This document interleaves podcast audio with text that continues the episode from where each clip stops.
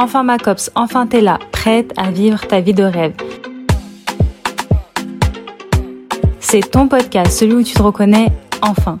Ici on casse les codes. Avoir son business en étant une femme, salariée, étudiante, fauchée. On t'a dit que c'était impossible? Non. Ça t'a dit non. Ici on se donne les moyens d'être indépendante financièrement, libre de son temps et se créer un quotidien qui nous ressemble. Ici on parle business, ambition, argent et spiritualité. Et si tu veux en savoir plus, sans plus tarder, je te laisse avec l'épisode du jour.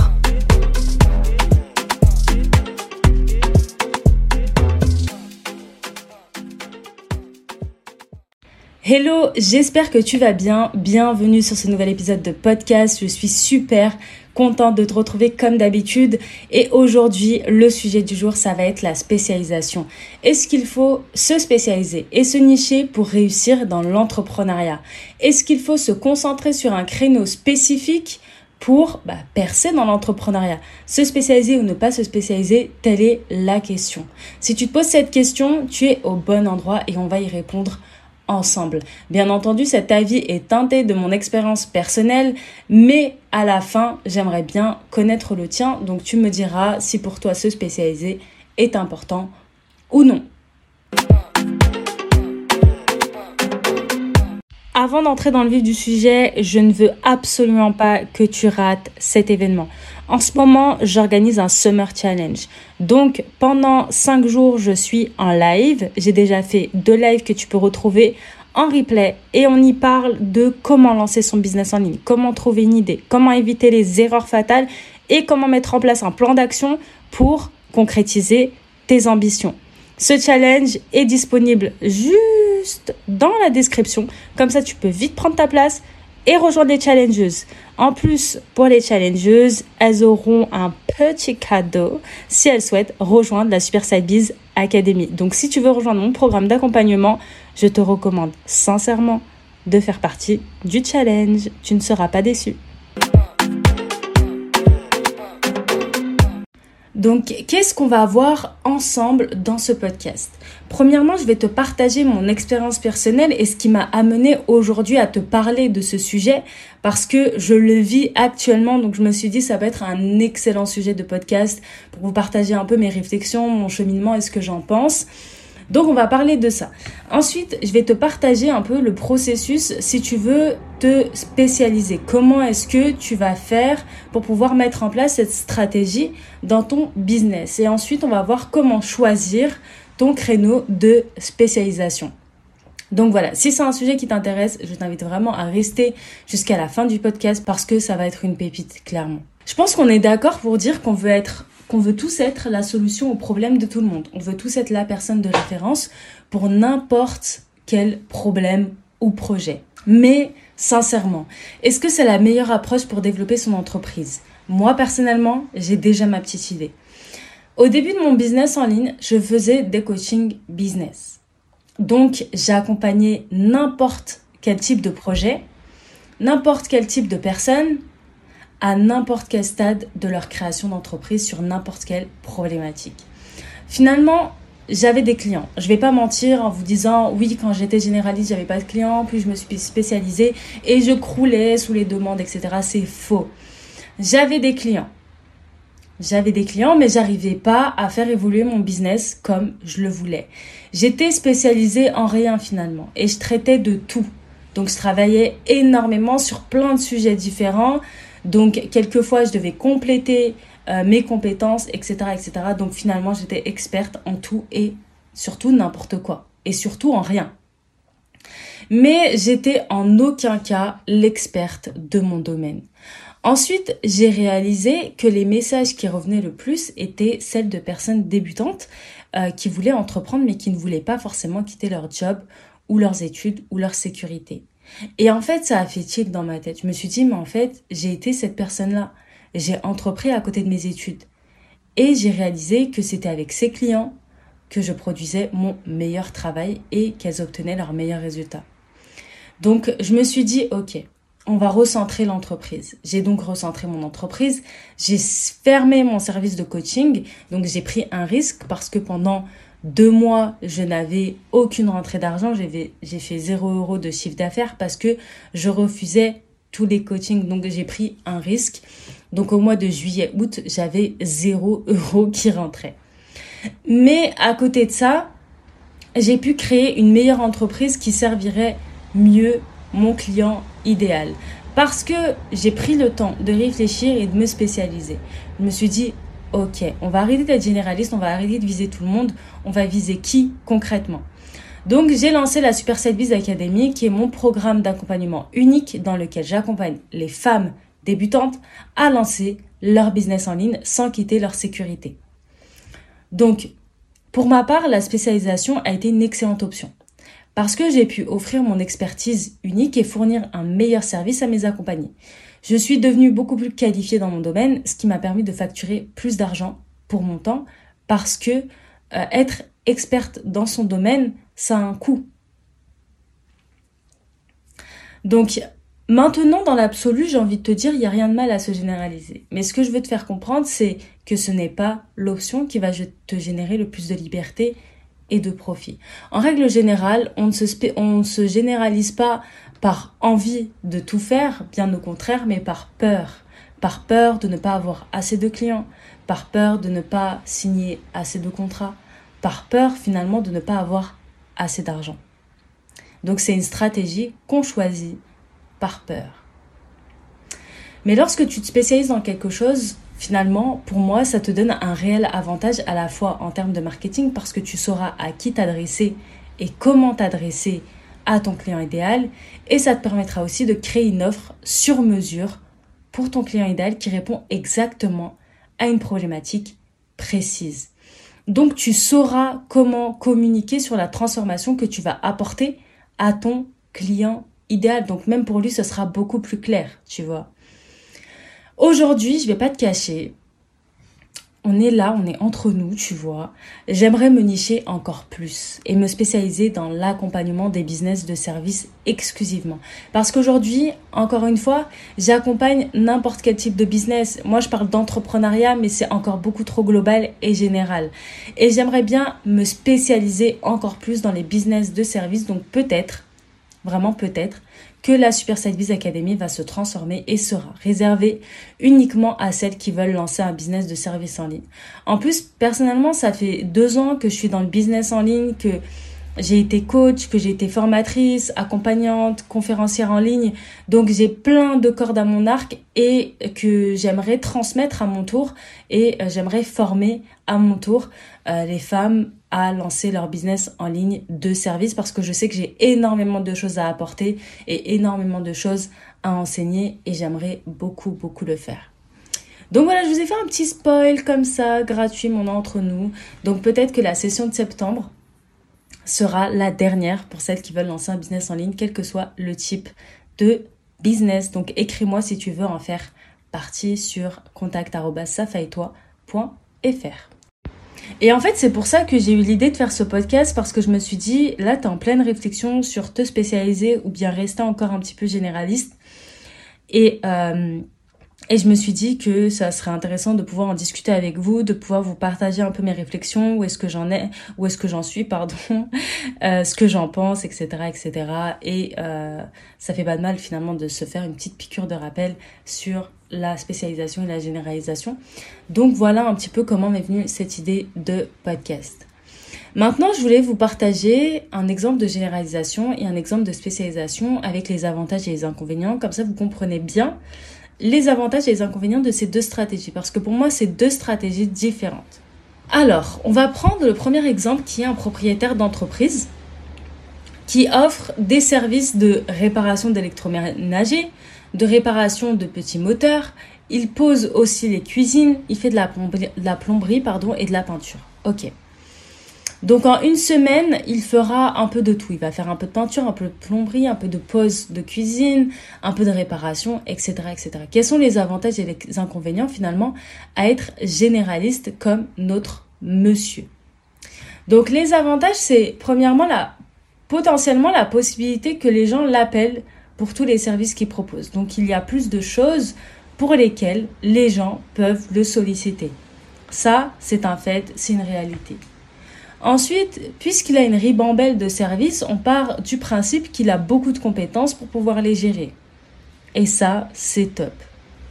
Ensuite, les outils qu'il achète pour tel ou tel service peuvent être recyclés, entre guillemets, peuvent être réutilisés pour d'autres prestations, donc il peut amortir les coûts. Maintenant, quels sont les inconvénients à être généraliste et à faire un peu de tout comme notre très cher monsieur? Merci pour sa présence. Donc les inconvénients, c'est que ce monsieur est bon dans beaucoup de choses. Mais la vérité, c'est qu'il n'est pas vraiment bon dans l'une d'entre elles. Il n'est pas expert dans, l'un des services qu'il propose. Ensuite, un autre inconvénient, c'est que les personnes qui sont à la recherche de l'un de ces services sont susceptibles de faire appel à des personnes qui sont expertes dans leur domaine. Vraiment. Par exemple, quelqu'un qui est à la recherche d'un réparateur, il va se diriger vers un réparateur qui fait que ça, parce que ça le rassure. Il se dit, il est expert dans son domaine. Ensuite, les prix de ce monsieur seront plus bas pour rivaliser avec les spécialistes dans leur domaine. Donc il ne pourra pas facturer plus cher parce qu'il n'est pas expert dans le domaine en question. Ensuite, ce qu'il faut savoir, c'est qu'il va devoir avoir beaucoup d'outils pour faire tous les travaux qu'il vend, tous les services qu'il vend. Donc il faudra qu'il investisse dans plusieurs outils.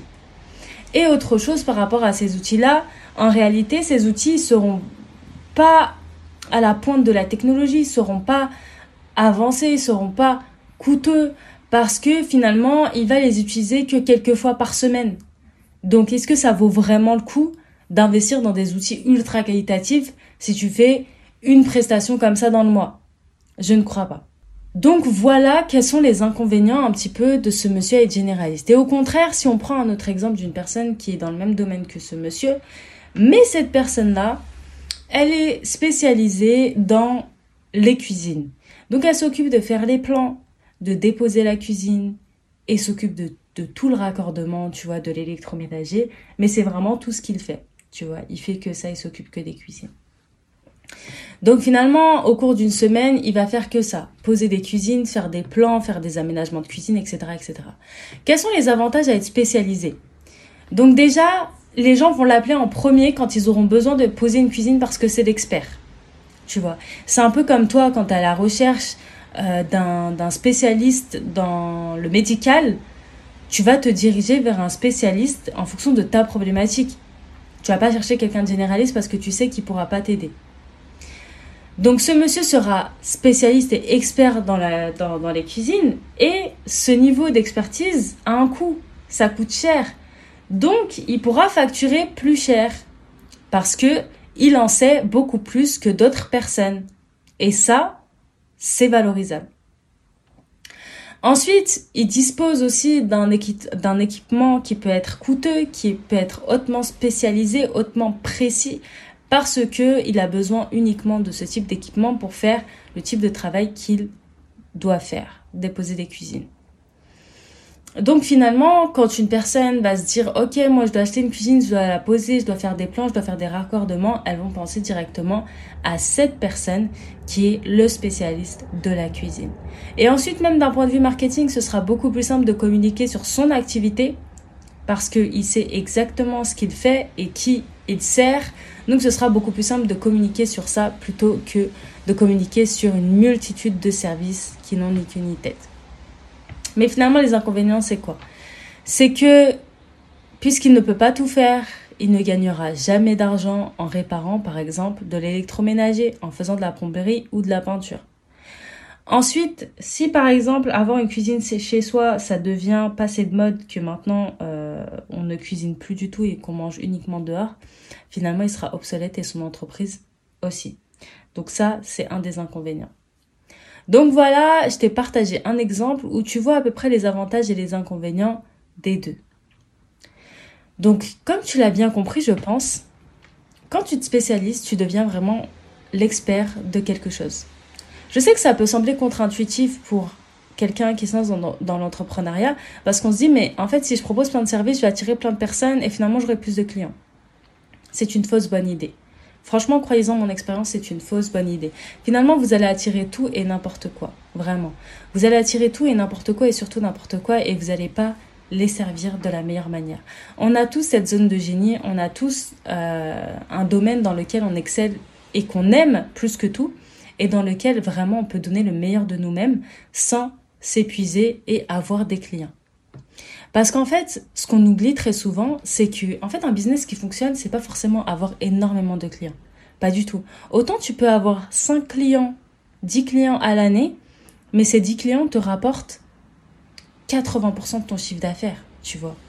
Donc, il faut pas viser la quantité de clients parce que tu vas t'épuiser, mais plus la qualité de clients. Et pour ça, pour moi, il faut choisir un créneau. Après, cet avis n'engage que moi, bien entendu. Parce qu'en plus de ça, qu'on se dise la vérité, quand tu cherches une réponse à une question spécifique, euh, par exemple, tu tapes sur Google, tac, tac, tac, problème, nanani, nanana, tu vas aller dans les sites web, euh, dans les sites web, n'importe quoi. tu vas aller sur les sites internet de niche. Par exemple, toi, tu es enceinte, voilà, félicitations, tu es enceinte, ton, ton premier enfant. Euh, tu cherches des réponses à tes questions, bah, tu vas pas aller euh, dans les sites euh, qui vont te parler de tout et n'importe quoi, dans les forums qui vont te parler de tout et n'importe quoi. Non. Tu vas choisir les forums de jeunes mamans, de jeunes parents. Voilà ce type de forum où tu sais que potentiellement il y aura une réponse à tes questions. Parce que tu sais que, potentiellement les personnes pourront répondre au mieux à tes questions. Donc voilà pour les exemples et pour mon expérience personnelle. Maintenant, on va parler, donc si tu es convaincu sur les faits qu'être spécialisé et niché, c'est intéressant et, ça peut être une bonne stratégie pour ton entreprise, je vais te parler du processus à mettre en place dans ton entreprise pour te spécialiser et te nicher. Donc comme tu l'as bien compris, si on utilise un langage qui est universel et si on essaye de parler à tout le monde, finalement, nos messages n'auront aucun impact. Vraiment. Si tu essayes de parler à tout le monde, personne ne t'écoute. Il faut que tu ailles parler à une personne, que tu te concentres sur une personne. On doit réussir à parler à l'individu, avoir un focus. Et finalement, se spécialiser et se nicher facilite ça. Donc finalement, se nicher, ça signifie quoi? Ça signifie que tu as une connaissance claire sur qui est ton client idéal. Et tu alignes marketing en conséquence pour transmettre des messages impactants qui lui parlent et qui résonnent en lui. Donc, se concentrer sur une niche fait partie d'une stratégie marketing globale. C'est pas juste quelque chose comme ça et qu'on se dit allez hop, je me niche, allez hop, je me spécialise. Non, ça fait vraiment partie d'une stratégie marketing globale euh, qu'on réfléchit en amont. Et je vais vous expliquer maintenant une partie de cette stratégie et ce processus pour que vous puissiez la mettre en œuvre dans votre propre entreprise. Et pour ça, il y a une méthode qui s'appelle la méthode SCP. SCP pour segmentation. On, identifie les clients et leurs besoins. C pour ciblage. On se concentre sur un groupe de personnes en particulier. Et on se positionne. P comme positionnement on se positionne, comment est-ce que vous voulez que votre marque euh, soit perçue dans l'esprit de votre client cible? Comment est-ce que vous allez vous démarquer de vos concurrents? Comment est-ce que vous allez rendre vos concurrents totalement inutiles? C'est l'objectif, de les rendre inutiles. Donc voilà. Donc en fait, c'est un peu ça qu'il faut suivre, c'est le processus SCP, segmentation, ciblage, positionnement. Donc la segmentation, c'est quoi? Commençons par là. Donc, la première chose à faire, en fait, quand tu te lances dans l'entrepreneuriat, et d'ailleurs, c'est ce qu'on fait au sein de la Super Sales Academy, après avoir fait notre introspection, avoir posé des mots sur le pourquoi on veut lancer notre entreprise, à ce moment-là, directement, on passe au client idéal. Parce que c'est la question qu'il faut se poser, qui est ton client idéal? Ou tes clients idéaux, parce que tu peux en avoir plusieurs. Quelles sont leurs douleurs? Quelles sont leurs problématiques? Quelles sont leurs difficultés. Et on essaye de creuser, on essaye de connaître au mieux son client idéal. Parce que finalement, si tu connais pas ton client idéal, toutes tes actions marketing, elles vont peut-être fonctionner, mais pas de la même manière que si tu connais exactement ta cible. Parce que tu sauras comment t'adresser à ces personnes-là, comment les toucher, comment les attirer à toi, comment rendre ton marketing impactant, comment rendre ton message percutant, en fait, c'est comme ça. En fait, c'est en connaissant ton client idéal que tu vas pouvoir euh, mettre en place une stratégie marketing qui touche ton client idéal et qui l'attire. Parce que si tu t'adresses à tout le monde, comme je t'ai dit tout à l'heure, tu t'adresses à n'importe qui et, tu t'attires personne. Mais vraiment personne. Et d'ailleurs, si aujourd'hui tu as lancé ton entreprise et que tu vois que tu mets en place des actions marketing et que ça ne marche pas, bah, très certainement qu'il y a un problème avec ton ciblage. Qu'il y a un problème avec ton client idéal. Peut-être que tu ne sais pas vraiment qui est ton client idéal, que tu ne sais pas qui est ce que tu vises et du coup, tu communiques un peu, voilà, au pif. Donc regarde de ce côté-là et essaye de redéfinir le profil de ton client idéal. Parce que le but pour toi, c'est de créer un business impactant, c'est de créer une marque convaincante, c'est d'avoir des messages qui parlent à l'humain, à un seul humain. Et en fait, c'est ce qu'on oublie en règle générale. Quand on se lance dans l'entrepreneuriat, on oublie qu'on parle à l'individu, qu'on parle à un humain et qu'on parle pas juste à un groupe de personnes et qu'on parle pas juste à des abonnés. Vous parlez vraiment à des gens. Donc, pour parler à des gens, il faut les connaître. Il faut connaître les types de personnes que vous visez. Donc pour moi, il faut commencer par là. Donc tu l'as bien compris, établis le profil de ton client idéal pour pouvoir identifier un créneau. Si c'est quelque chose que tu ne sais pas faire, je peux t'accompagner euh, au sein de la Super Sales Academy. Et si tu veux nous rejoindre, n'hésite pas à m'écrire sur contact.safaitois.fr. Ensuite, on a le ciblage. Donc, une fois que tu connais ton client idéal, etc., etc., il faudra euh, identifier ton segment. Donc, tu peux avoir plusieurs segments, mais à ce moment-là, il faut avoir les moyens et les ressources pour investir dans la communication pour tous ces segments-là. Donc là, il faudra te poser la question, quels sont les problèmes de ma cible, de mon client idéal, que mon produit ou mon service peut résoudre Et en fait, ce que tu vas venir faire, c'est le lien avec ton client idéal. Donc voir comment est-ce que le, ton produit et ton client idéal peuvent s'allier. Sur quelle base? Sur quelle problématique? Là, je vais donner un exemple pour que ce soit beaucoup plus parlant. Donc, on peut segmenter le sport. Par exemple, toi, tu es coach dans la boxe. Voilà, tu as fait 10 euh, ans de boxe, tu es coach là-dedans. Tu coaches les personnes à boxer. Mais ça, c'est beaucoup trop généraliste et c'est beaucoup trop large. Donc on va aller plus loin. Et on va commencer à segmenter la boxe. Donc la boxe, c'est beaucoup trop large, ça reste générique. Et c'est pas ciblé. Boxe, ça parle à tout le monde et ça parle à n'importe qui, ça parle aux personnes qui sont extrêmement avancées, ça parle aux débutants, ça parle aux personnes qui n'y connaissent rien, donc ça parle à tout le monde et ça parle à n'importe qui. Donc on va aller plus loin on va prendre la boxe thaïlandaise. Donc déjà là, on spécialise un peu le type de boxe. Tu vois, on parle pas de boxe française, on parle pas de boxe, je sais pas, anglaise, on parle de boxe thaïlandaise.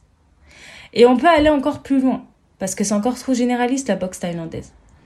On va se concentrer sur les femmes qui n'ont pas confiance en elles et qui veulent utiliser la boxe comme thérapie pour gagner confiance en elles. Donc là, déjà, c'est beaucoup plus clair on sait, on sait qui on vise, on sait quelle est leur problématique et quelle est la solution qu'on apporte derrière. Tu vois, c'est beaucoup plus clair que bah, je suis coach en boxe thaïlandaise. Non, je suis coach pour les femmes qui n'ont pas confiance en elles et j'utilise l'outil qui est la boxe thaïlandaise. Donc, notre segment est constitué de femmes n'ayant pas confiance en elles. Et du coup, quand on va communiquer là-dessus, tu comprends bien que ton message sera absolument différent que si tu cibles des hommes qui visent la compétition, ou bien si tu vises des boxeurs pros, ou bien si tu vises des femmes enceintes qui veulent s'activer. La communication ne sera pas la même. Là, tu vas parler de confiance en soi, tu vas parler de sport, à quel point le sport peut changer ta vie, à quel point le sport peut te gagner, peut te faire gagner confiance en toi. Donc ta communication sera différentes. De la même manière que si tu visais les personnes euh, expertes dans la boxe, tu vas pas communiquer de la même manière. Tu vas pas parler à un expert comme tu vas parler avec un débutant. Tu vois ce que je, tu vois ce que je veux dire? Il faut que tu sois au clair sur ton ciblage, ta cible. Plus tu seras au clair sur ça et plus ton marketing aura d'impact et plus ton message sera percutant. Ensuite, on a le positionnement. Donc la dernière étape, c'est comment est-ce que tu vas positionner ta marque dans l'esprit de ton client idéal. Comment est-ce que ton client va se souvenir de toi? Donc là, ce que je te suggère de faire, c'est de réfléchir en une seule phrase et de la, noter ou de la dire à, à, voix haute et de me dire en quoi consiste ton business ou ta marque, ou bien ton futur business et ta future marque. Qu'est-ce que tu répondrais si je te pose la question qu'est-ce que tu fais? Qu'est-ce que tu fais dans ton entreprise? Qu'est-ce que fait ton entreprise? Et donc commence à réfléchir à cette phrase-là. Je sais que ça peut pas être, je sais que c'est pas forcément facile au début, mais si tu l'as trouvé facile, c'est très bien, félicitations. Et si tu l'as trouvé difficile, je vais te donner une petite méthode pour pouvoir énoncer ton positionnement avec clarté. Parce que plus ce sera clair pour toi et plus ce sera clair pour ton client idéal. Parce que déjà, si pour toi c'est confus, alors crois-moi que tes prospects, que tes abonnés n'y comprennent absolument rien. Donc il faut vraiment que ce soit clair pour toi. Qui est-ce que tu es? Qui es-tu en fait? Qui es-tu? Que fait ton entreprise? Qui es-tu? Pour faire quoi? Et tu aides qui? Donc, si tu as du mal à formuler ton positionnement, ce que tu peux utiliser, c'est la formule suivante. Je suis qui? J'aide qui? À atteindre quoi? Je répète, je suis qui? J'aide qui? À atteindre quoi? Donc ça déjà, ça va te permettre d'être beaucoup plus clair sur qui tu es, qui tu sers et de quelle manière, donc comment est-ce que tu réponds à la problématique de ton client idéal. Donc déjà, ça, ça pourra t'aider. Donc voilà, pour mettre en place le processus, un processus de spécialisation, il faut, je le rappelle, un, j'attendais que tu répondes, un, segmentation, deux, ciblage, trois, positionnement. Ok. Maintenant, là tu me dis, ok, ça va et tout, je suis convaincue, je veux me spécialiser, je veux me nicher, etc. Mais comment faire? Donc la première question à te poser, c'est en quoi est-ce que je suis douée? En tant que future experte, où se situent tes compétences professionnelles? En quoi es-tu douée en fait tout simplement? Qu'est-ce qui te motive le plus? Qu'est-ce qui, voilà, t'excite le plus quand tu travailles? Genre, t'es là, waouh, j'adore travailler sur ce sujet, j'arrive plus à m'arrêter, je suis accro à ce sujet. Qu'est-ce qui allume cette petite lumière au fond de toi quand tu parles d'un sujet en particulier? Il y en a, c'est l'écriture, il y en a, c'est la prise de parole en public. Il y en a, c'est euh, accompagner les femmes dans tel domaine. Il y en a, c'est la thérapie, voir les gens évoluer, etc. Vraiment, qu'est-ce qui t'illumine de l'intérieur? Qu'est-ce que tu pourrais faire avec facilité et avec aisance, avec un grand sourire, tu vois? Qu'est-ce qui te motiverait à te réveiller le matin, genre? Même te réveiller à 6 heures du matin, tu signes tout de suite pour le faire. Réfléchis à, ce, à ces questions-là que je te pose. Parce que ta niche doit d'abord être choisie pour des raisons égoïstes. Tu vois ce que je veux dire? Il faut être égoïste au début. C'est pour, pour ça qu'on a le pourquoi interne et le pourquoi externe. Le pourquoi interne est vraiment égoïste. C'est toi et toi-même. Pourquoi tu lances ton entreprise? Le pourquoi externe est plutôt altruiste. Bah là, c'est la même chose. Ta niche, elle doit aussi être égoïste. Parce que sinon, tu vas, la laisser tomber. Si t'aimes pas ce que tu fais, si euh, ça ne t'enchante pas, si ça ne t'illumine pas, tu vas laisser tomber. Donc, voilà, il faut commencer par là. Ensuite, il faut te poser la question. Qui est-ce qui apprécierait ton type de produit ou ton service? À qui est-ce que ça profiterait? Donc, les domaines dans lesquels tu excelles, à qui ça profite? Est-ce que ça profite à telle personne, à telle personne ou à telle personne? Et pareil, il faut vraiment que tu choisisses et que tu cibles tes clients de cœur. Vraiment des clients avec lesquels tu aimerais travailler. Parce que la dernière chose, crois-moi, que tu as envie de faire, c'est de dépenser ton énergie avec des gens qui ne comprennent pas ce que tu es et ce que tu vaux. Des gens qui n'apprécient pas ce que tu apportes au monde. C'est la dernière chose qu'on veut faire. C'est pour ça qu'il faut vraiment que tu prennes le temps de choisir tes clients de cœur. Travailler avec des personnes qui apprécient ce que tu poses sur la table avec des personnes qui méritent ton énergie, clairement. Ensuite, la troisième question à se poser pour commencer à trouver son créneau, c'est quel problème est-ce que je peux résoudre? On a parlé de problématiques à résoudre tout au long de ce podcast. Parce qu'aujourd'hui, personne n'achète de produits ou de services, ils achètent vraiment des résultats. Ils achètent des solutions à leurs problèmes, quel que soit le produit ou le service que tu proposes. Hein. Que ce soit un sac, que ce soit une paire de tongs, que ce soit euh, une formation, peu importe. Les gens achètent des solutions à leurs problèmes. Ok? Donc, reste attentive sur bah, quelles sont leurs questions sur les réseaux sociaux, quelles questions est-ce qu'ils te posent, quelles sont leurs demandes et note-les dans un petit coin. Donc l'objectif vraiment, c'est que tu apportes une transformation ou un résultat à tes clients. C'est vraiment ce qui importe le plus au-delà du produit, au-delà du service, au-delà de comment est ton produit ou comment est ton service. C'est vraiment comment est-ce que tu vas transformer ou comment est-ce que tu vas apporter des résultats à ton client idéal. Quelle différence est-ce que tu peux faire par rapport à ça? C'est pour ça que ton idée doit partir d'une problématique. Le créneau que tu choisis doit répondre à une problématique. Donc voilà, est-ce que j'ai un petit exercice à vous proposer? Est-ce que j'ai quelque chose à vous proposer? Oui, oui, oui, il y a un petit exercice à vous proposer pour aller plus loin. Parce que vous, vous savez que j'aime bien vous lancer des défis. Donc, ce que je t'invite à faire, c'est prendre une grande feuille. Ok? Tu prends une grande feuille et tu vas venir dessiner deux grands cercles qui se chevauchent. Hop, hop. Tu vois un peu, un peu comme un diagramme de veine deux grands cercles qui se chevauchent. Dans le premier cercle, tu vas écrire en quoi tu es doué. Dans le deuxième cercle, tu vas venir écrire qui euh, apprécierait finalement travailler avec toi et avec qui tu apprécierais de travailler avec toi. Et ensuite, au milieu, la troisième question, là où les deux cercles se croisent, c'est quel problème est-ce que je peux résoudre?